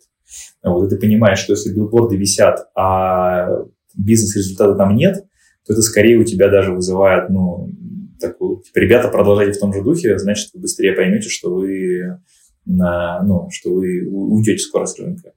И есть минимум там, ну, два бизнеса, две компании, которые сильно больше, я думаю, что кратно больше потратили денег, чем мы, наверное, за все время на, на поддержку э, брендового на, на брендовую рекламу, вот. И в итоге эти направления они посчитали неэффективными, и сейчас они как бы еще живут, вот, но я точно знаю, что там внутри происходит э, э, даже не реформирование, да, а скорее там э, фокус э, с, этих бизнесов уходит, э, там, э, компанию распределяют по другим ресурсам, э, по другим направлениям в, э, в этом интернет-гиганте. Вот. И у меня абсолютно нормально. То есть у меня нет ни злорадства, ни какого-то страха. Я это уже все пережил. И это, наверное, больно и неприятно только первые разы. Вот. А понимаешь, когда ты уже несколько лет, ты уже видел это все не раз. Я говорю, и мы были в этой позиции. Я знал, что конкуренты как бы, ну, не очень были хэппи от этого. Вот. Когда мы были в обратной ситуации, вот так к этому спокойно относишься, просто ну, какой-то этап, вот они сейчас так видят. Ну, есть у компании лишние деньги, готовы они с неработающей юнит-экономикой их э, заливать в маркетинг. Я же не знаю, какие они бизнес-задачи решают. Может быть, у них так много денег, они просто хотят от них избавиться. Вот. А, ну, и они хорошо с этой задачей справляются. Я бы с ней тоже хорошо справился, с такой задачей, но у нас другие стояли задачи. Вот. А, хочу ли я сейчас привлекать деньги для того, чтобы их пушить в маркетинг? Нет. Потому что а, а, с той проблемой, с которой мы столкнулись на инвестиции в маркетинг, в брендовый, вот если мы сейчас говорим не про перформанс-маркетинг, а про бренд, это очень длинная инвестиция, потому что ты покупаешь же не каких-то конкретных клиентов, ты покупаешь там контакт с аудиторией, ты покупаешь рост э, там, свой там э, на пути к top of mind, э, знания и так далее, знания бренда. И это инвестиция, которую ты должен вкладывать и поддерживать очень долго на, с таким длинным горизонтом планирования, вот, в контексте, что, ну, типа, все умрут, а я останусь. А в текущей ситуации мне кажется, что в России почти нету компаний, ну, на нашем рынке, я имею в виду, которые в состоянии на такую стратегию реализовывать. Потому что она очень опасная, и она очень, э, очень рисковая. Вот, потому что, ну, какой смысл, если рынок так не растет? Вот. Если у тебя нет других больших конкурентов, которые так же делают, ты вынужден этому отвечать. И более того, до сих пор большинство, наверное, а, апсайта, который лежит а, вот в нашем сегменте, он связан не с ростом за счет маркетинга, а с ростом за счет продуктовых изменений. Тебе, ну, так как пока еще нету лидера сформировавшегося, или пока нету такой плотности лидеров, которые там перетягивают одеяло, там, не знаю, там, ну, окей, да, Сбер, понятно, что он, безусловно, лидер вот, это скорее там банки второго уровня, да, вот, э, там, коммерческие или коммерческие банки, типа там Альфа и там Тинькова, или банки для ИПшников, там, не знаю, модуль, точка, которая вот прям батлится, и они плюс-минус похожи, одинаковые. Вот там, да, там действительно работает микс, и продукт нужно качать, и даже если ты э, значит, если твой конкурент рекламируется по ТВ, ты вынужден ему от, от, от, ответить. Потому что рано или поздно как бы твое знание о тебе постепенно будет уходить, это очень сильно будет снижать конверсию в других каналах, в том числе и каналах перформанс-маркетинга. Вот, и ты вынужден отмечать, даже если у тебя как бы немножко там друг, другие были подходы. Вот у нас же нет, у нас все игроки онлайн, рынка онлайн-услуг, ну, я думаю, что они суммарно там занимают процентов 15, может быть. Весь наш рынок до сих пор в офлайне находится все, а, подавляющее большинство услуг, особенно в самых крупных вертикалях, таких типа ремонта, строительства, таких хардкорных бытовых услуг, где самые большие средние чеки, они в офлайне там люди передают мастеров там, друг другу из поколения в поколение, из рук в руки. Вот, там до сих пор работают реклама в, ну, в офлайновых, там, не знаю, в торговых центрах. Потому что до недавнего времени очень круто работала реклама, и в регионах до сих пор отлично работает в офлайновых досках объявлений, в лифтах, спама, на асфальте. Ну, то есть там еще большая часть этого рынка. И как бы какой смысл батлиться интернет-игрокам, пытаясь бодаться вот за эту не очень большую долю в онлайне, если у тебя есть огромная возможность прийти в офлайн и как бы и конкурировать с ребятами, которые рекламу на асфальте делают. Вопрос продукта, который ты можешь предложить альтернативный, чтобы человек почему-то не пошел фотографировать рекламу в асфальте на подъезде. Вообще не понимаю, ну, как бы, зачем это надо делать, но раз это делают, значит, это там, эффективно. Вот. А, поэтому, мне кажется, мы просто по продукту пока еще чуть-чуть отстаем от реальной потребности. Мы где-то более сложные, неудобные, может быть, дорогие, ну вот, может быть, не такие массовые, нету вот того самого масс adoption, который в Classified со временем произошел. В офлайновых барахолках сейчас, конечно, нет даже близко таких долей, и в офлайновых газетах э, из рук в руки, не знаю, существует она или нет, вот, но там когда-то она была лидером, и сейчас я даже не уверен, что бумага у них еще осталась. Вот. Поэтому э, ну, мы считаем, что пока еще на, ну, ни у кого нет такого продукта, когда можно будет, что называется, all-in, брать деньги хоть в кредит, хоть раунд делать э, даже в текущих ситуациях, там просто брать миллиард, сказать, все, мы сделали идеальный продукт, у нас сходится идеальная юнит-экономика, наши конкуренты не смогут это быстро повторить, и поэтому нам нужно сейчас просто вот газануть, через два года останемся мы одни с долей там 50%, и весь остальной рынок как-то будет там делить его. Вот. Так, такого, более того, ни в России, ни в одном зарубежном сервисе такого нет мы тоже вот постоянные. Вот буквально на, на этой неделе мы созванивались с новым SEO э, профи, вот, Егор Руди сейчас там уехал и операционно вышел из компании. Вот, мы с Андреем Новиком созванивались, как раз смеялись э, на этот счет, что и в России-то, точнее, и за рубежом-то нету такого прям вот крейг-листа какого-то, да, только в виде услуг. Или какой-то Airbnb только в сегменте услуг. Вот, там тоже все плюс-минус пока вот пытаются найти а, такой очень масштабируемый, вот, но при этом очень простой, понятный э, механизм, как э, доставлять ценность для, для пользователей по услугам. Ты уже э, недавно сказал, что испытывал какую-то какую-то усталость, и, э, слишком долго ты этим занимаешься, уже 10 лет, э, и причем ты сам являешься SEO. А как ты справляешься с этой усталостью и с, перегора... С выгоранием, если оно у тебя бывает? Ну, тут один ответ, только переключение. У меня есть постоянный запрос на переключение каких-то функций, ты можешь его удовлетворить двумя способами. А, либо делать разную работу в разный момент времени, что на старте может быть приемлемо, а когда у тебя уже большой бизнес, это странно. Ты не можешь быть финансовым директором, а потом и операционным директором, но технически нет. Тут правила простые. Нанимай там, сильнейших людей, сильно там, круче тебя и, как бы, и управляй ими, все.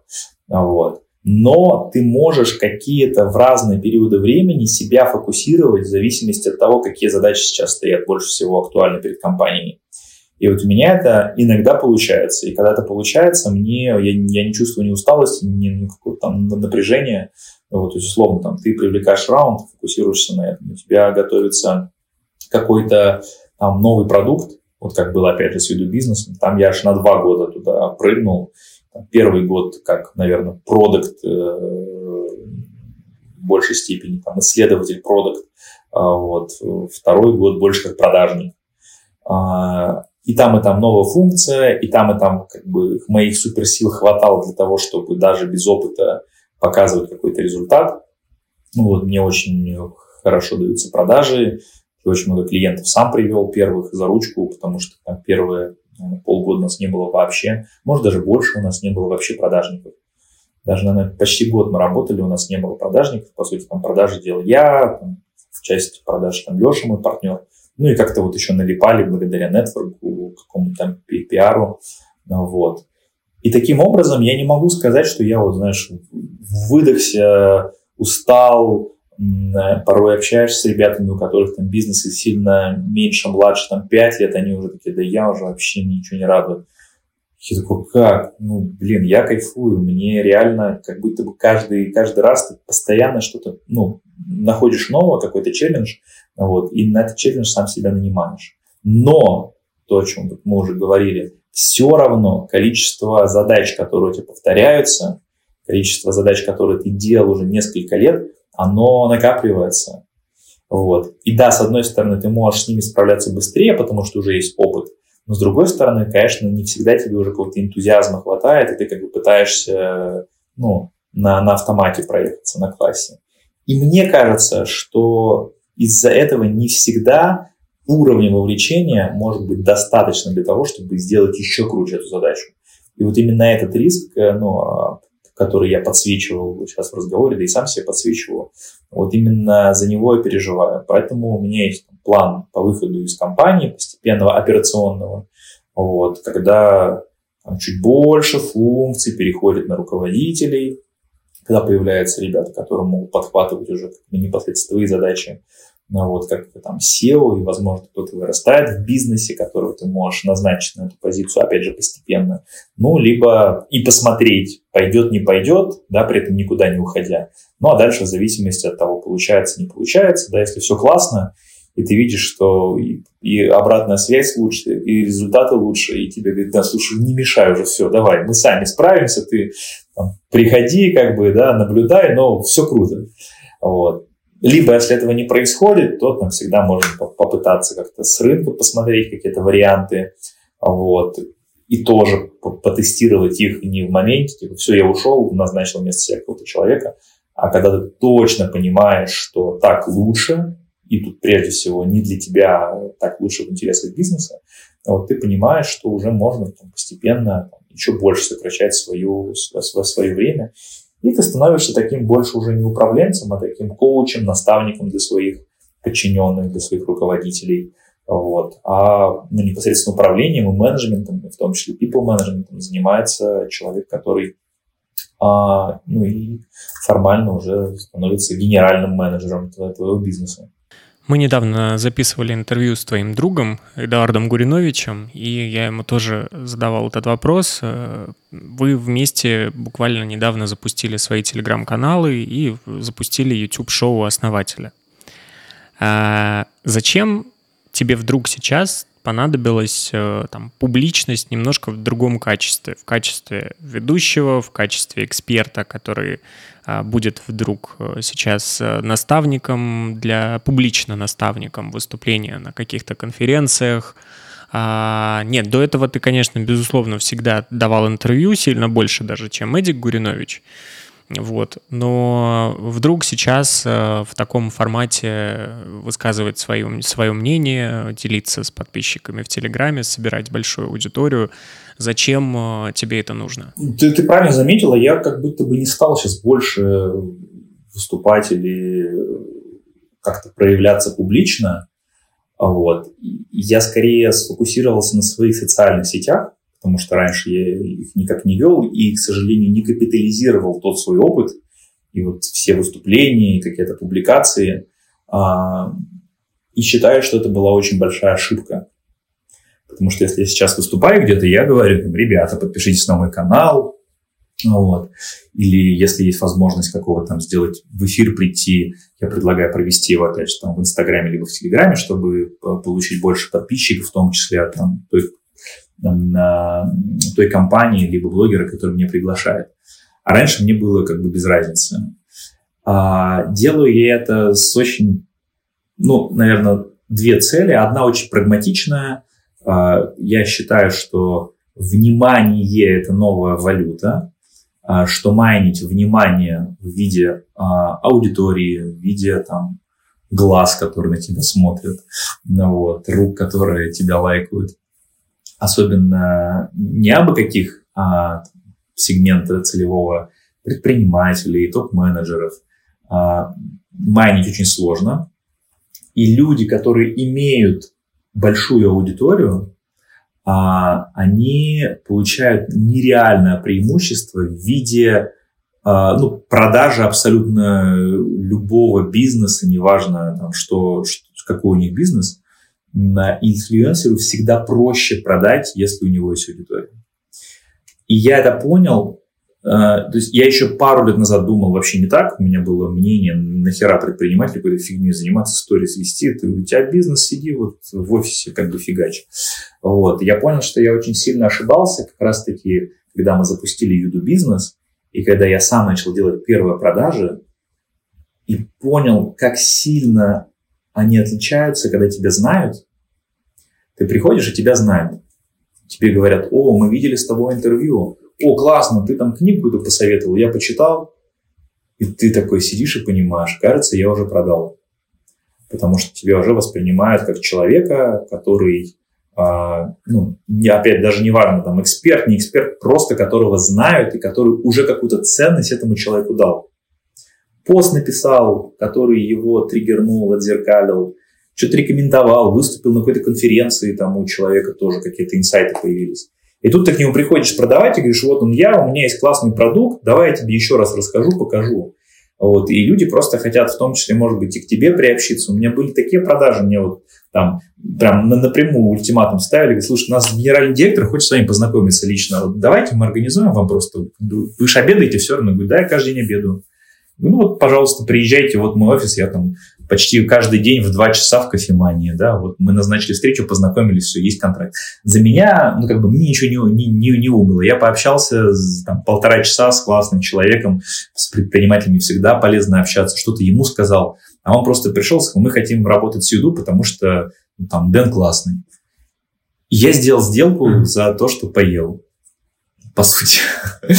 А, и когда я понял это все, у меня сложилась эта картинка в голове, я думаю, блин, у меня там две там, тысячи подписчиков, ну, короче, как, какое-то количество людей, которые ежедневно, ну, как бы постоянно там, да, на меня подписаны, еще, наверное, меня знают какие-то десятки тысяч людей в моем, опять же, там, в сегменте IT-предпринимателя но которые разбросаны, которые нигде не читают меня в одном каком-то канале, ну, вот, ни на Ютубе, ни в телеге, нигде. А если бы я чуть больше уделял времени этому, пореже бы отказывался от каких-то возможностей, когда меня куда-то пригласили, и собирал бы это все, и не, не ленился поддерживать с ними контакт хотя бы раз в пару дней, что-то выписал, там, ну, не занимать много времени, какой-нибудь пост написать в телегу, либо сторис выложить, но это там, 15-20 минут в день. Но ты бы контакт поддерживал. И вот если бы я тратил на это там в 3-4 раза больше времени, то получается у меня бы было кратно больше аудитории, я бы мог продаж больше сделать.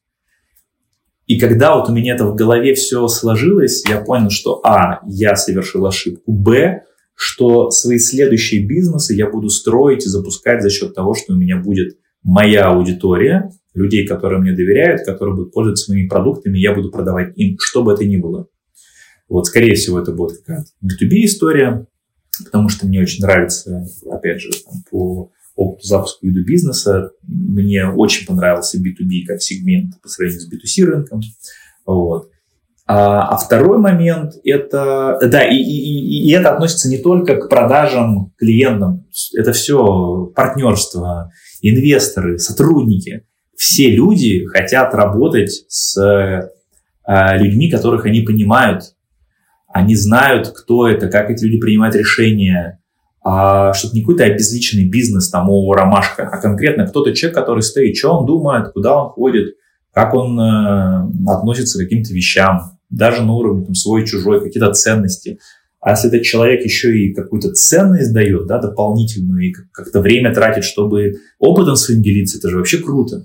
А что ты думаешь по поводу инфо-цыганства, то есть инфопродуктов каких-то? Вот ты сегодня вступаешь э, на территорию, уже занятую всякими консультациями, менторством, э, предпринимательским мышлением, э, бизнес какими-то процессами. И все это делают люди, которые, как правило, не всегда могут назвать э, какой-то бизнес, который у них есть за плечами. Или, например, они называют этот бизнес, но там пойди посмотри, насколько он был успешный и так далее, он где-то когда-то был продан и прочее. Как э, ты относишься к э, такому направлению, и не кажется ли тебе, что это тебе в том числе будет э, мешать развивать себя? Если ты, конечно, не пойдешь по тому же пути, и не будешь э, продавать э, своим личным примером, э, полетами на частном самолете, показывать это все в Инстаграме и манипулировать людьми за счет их триггеров бедности, убыточности и так далее. Три вопроса, которые я услышал здесь. А, первое. Как я отношусь к инфо-цыганству? Давай определим сначала терминологию, да, что это такое, в моем понимании.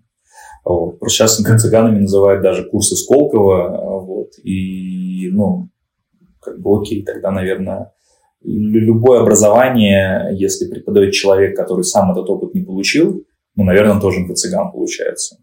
Вот. Я считаю, что это, ну, это, это такой некий собирательный э, образ, термин, который собирает образ людей, которые ну, продают некачественную информацию, да, зачастую сказал, манипулируют какими-то другими триггерами, атрибутикой для того, чтобы улучшить конверсию в продажу и показать свою состоятельность, что да, покупайте у меня, будете жить точно так же. А на самом деле э, я живу фальшивой жизнью, у меня там арендованные машины и прочее, и бизнесов тех не существует. Вот, а курс я собрал из трех других курсов сам, которые прошел. Вот. Как я к этому отношусь? К, негативно, как и почти ко всему, где есть элемент мошенничества, элемент э, манипуляции, даже в какой-то степени момент агрессивных продаж. А это как бы зафиксировать историю с инфо-цыганством. А второй вопрос, как я отношусь к продаже информации и к продаже знаний. Отношусь я к этому очень позитивно. А, считаю, что а, запрос на это очень большой, и э, сформирован некий вакуум, особенно в контексте бизнес-образования. Именно поэтому сейчас, если просто начать гуглить какие-то вот там курсы, коучинг, бизнес, заработать деньги, этот вакуум заполняется огромным количеством абсолютно посредственных продуктов, как каких-то онлайн-курсов, так в разных форматах наставничества, групп, мастер-майнд, работы с мышлением. И действительно, в большинстве случаев, когда я вижу, кто это делает, я не понимаю этих людей. То есть я вижу, что они там, они сами, ну, весь их бизнес-результат это в том, что они сами прошли какие-то курсы, там не стоит э, ни за одним из них какого-то серьезного, крепкого бизнеса, который не могут показать и сказать, вот, смотрите, я это сделал, это лучший пруф для того, чтобы а, понять, что я в состоянии поделиться своим опытом. У меня есть этот опыт. Да, он не идеальный, он может быть тоже неправильный, и вообще дофига ошибок сам совершил. И именно поэтому мой опыт еще круче. Потому что я сделал вот этот бизнес, к этому был причастен, а вот этим бизнесом я помог. А, вот. И таких очень мало. И именно поэтому я думаю, ага, а почему, если я и так несколько лет занимаюсь менторингом, я там, активно помог десяткам компаний, абсолютно безвозмездно, бесплатно в разный период времени, а, чтобы не что-то получилось. И там результатом на уровне, что ну, ребята раунды собирали благодаря моим интродакшенам. Я могу там ну, показать этих предпринимателей, кто они, не могут там про меня сказать. Вот. Я выступал на огромном количестве разных закрытых форматов, где там делился опытом и как бы одновременно помогал сразу большому количеству людей вот, по той обратной связи, которую получал, о том, что я им там просто рассказал, и они там, скорректировали свою стратегию из этого. Вот. На, но это никогда не было моим бизнесом и не было никогда моим, а, ну, как будто бы какой-то частью моей жизни, которой мне бы хотелось серьезно заниматься. Вот. И э, я понял, что это тоже была ошибка, потому что, а, когда ты помогаешь просто так, почему-то люди этого не ценят. Вот я, опять же, без обид, э, там, возможно, даже если кто-то услышит из тех людей, с кем я общался и помогал этот подкаст, но, ну, в лучшем случае тебе просто говорят спасибо. Вот. А я думаю, блин, ну покупайте где-то там курсы за миллион рублей, вот, хрен знает, там, вода, а тут ты там, ну, помог собрать сделку, и тебе говорят спасибо. Я никогда ни копейки не заработал, никаких комиссионных процентов, ну или просто какого-то донейшена там, не знаю, ну, обеда вот меня, может быть, не знаю, угостили. И я думаю, блин, что такая херня в этом? А, оказалось все очень просто. А, и более того, люди как будто бы начинают еще к этому относиться ну, типа, я пост скоро напишу, мне очень многие пишут, типа, Дэн, привет, слушай, ты классный чувак, я вот тут стартап запускаю, хотел тебе показать, мне очень там, ну, будет ценна твоя помощь, расскажи, пожалуйста, вот как мне вот это, то-то, то-то. Я думаю, ну, то есть, как, как это на моем языке звучит? Переводится примерно так, типа, чувак, у тебя до хера свободного времени, пожалуйста, как бы, ну, поговори со мной, помоги мне, вот, зачем это нужно тебе, я не знаю. Ну, кроме того, что у тебя много свободного времени. Ну, вот.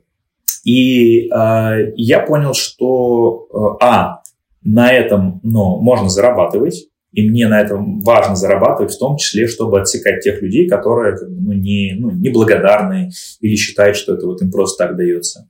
Вот. Поэтому, когда я сейчас работаю с прошлого года, я начал работать э, со своей менторской группой, вот, а чтобы попасть туда, нужно заплатить. У тебя два, две опции. Ты можешь после какого-то там периода работы, ну, когда мы понимаем, что там у нас направление сходится, я могу стать одним из твоих э, акционеров, так же, как и у меня в моей компании тоже есть менторы и адвайзеры, которые в свое время получили небольшой процент вот, за то, что мне помогали, я им не платил.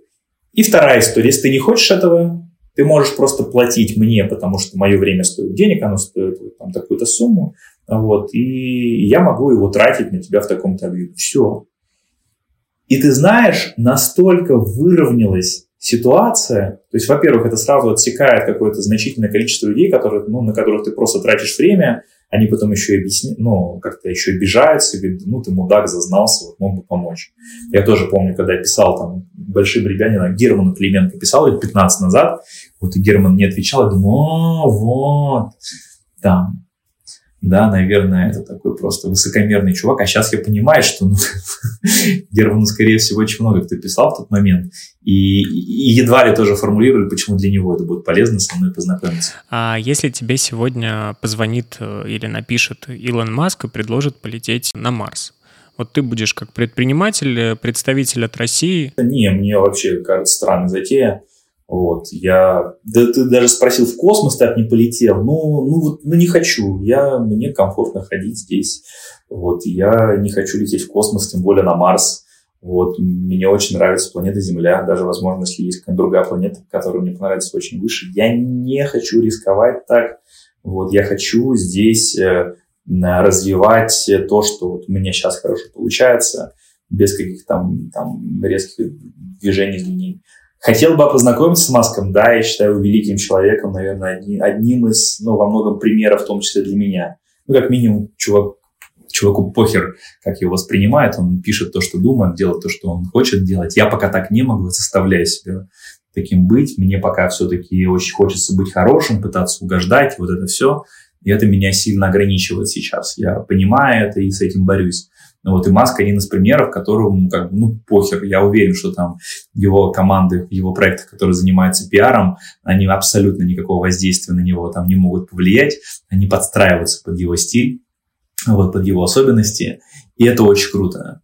Вот. Ну и в целом там те продукты, которые он делает, его вижен, как он мыслит. Поэтому Маск для меня определенно один из кумиров. Если бы он не написал любое письмо с любым предложением. Я был бы просто в восторге рад, но от предложения вместе с ним слетать в, космос, и тем более на Марсе, я бы вежливо отказался. Я позволю себе взгляд со стороны, вот когда мы говорили там первую часть интервью про юду, про какие-то процессы, которые происходили, даже про кризисы, и когда мы говорили про инфо-цыганство, про твое менторство, про твою публичность, э, у тебя появилась улыбка на лице, ты стал более позитивным, ты стал более эмоциональным, у тебя появилась энергия.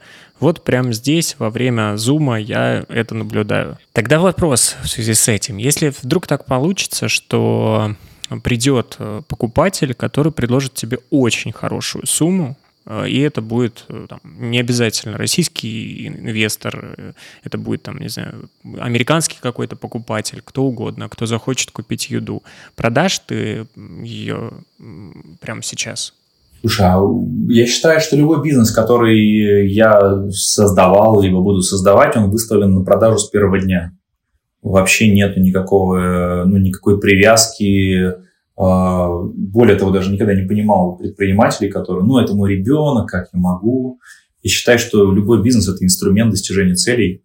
И очень, ну, как бы странно переживать за то, что инструмент у тебя может исчезнуть, потому что ты получишь за счет этого какой-то ресурс и купишь себе или создашь более, ну, мощный инструмент, которым ты будешь штурмовать следующую цель. А у меня нету желаний создавать бизнесы, на, там, которыми будут управлять мои наследники, вот, и там моя фамилия будет висеть на какой-то небоскребе когда-нибудь, ну, вот, через там какое-то количество десятилетий я заложу свою там бизнес-империю, вообще нету. Там, а, мне кажется, что э, цели меняются должны, и ну, люди меняются, это объективно в течение жизни. Вот, и очень странно относиться к к бизнесу, как будто бы вот это то, что точно твою жизнь, всю жизнь будет рядом с тобой, вот, как будто бы это ну, неотъемлемая часть тебе. Вот. Даже с людьми так не работает, а бизнес – это более сложная структура, на которую влияет сразу большое количество людей, поэтому с этим все, все сложнее. Как только будет хорошее предложение, оно будет рассмотрено, и, и мой голос в этом предложении будет учтен. Тут тоже важно понимать, я не единственный акционер компании. Более того, я не самый крупный акционер компании. А, вот. И э, в этой связи э, ну, там, и из уважения к моим э, бизнес-партнерам, которые в свое время там поддержали, вот, я всегда буду принимать решения, которые максимально удовлетворяют интересу всех акционеров. Это принципиально важно. Даже, возможно, имея какие-то рычаги влияния вот, для того, чтобы как-то ну, пропихнуть свою позицию, мне очень важно, чтобы все, все партнеры, а, ну, в идеале действовали все в интересах бизнеса. Вот. Я в этом контексте также действую всегда в интересах бизнеса, а значит, в интересах его партнеров. Поэтому как только там, большинство акционеров э, скажут, что да, это предложение нас устраивает, я к нему присоединюсь. Спасибо большое за интервью. Спасибо за вопросы.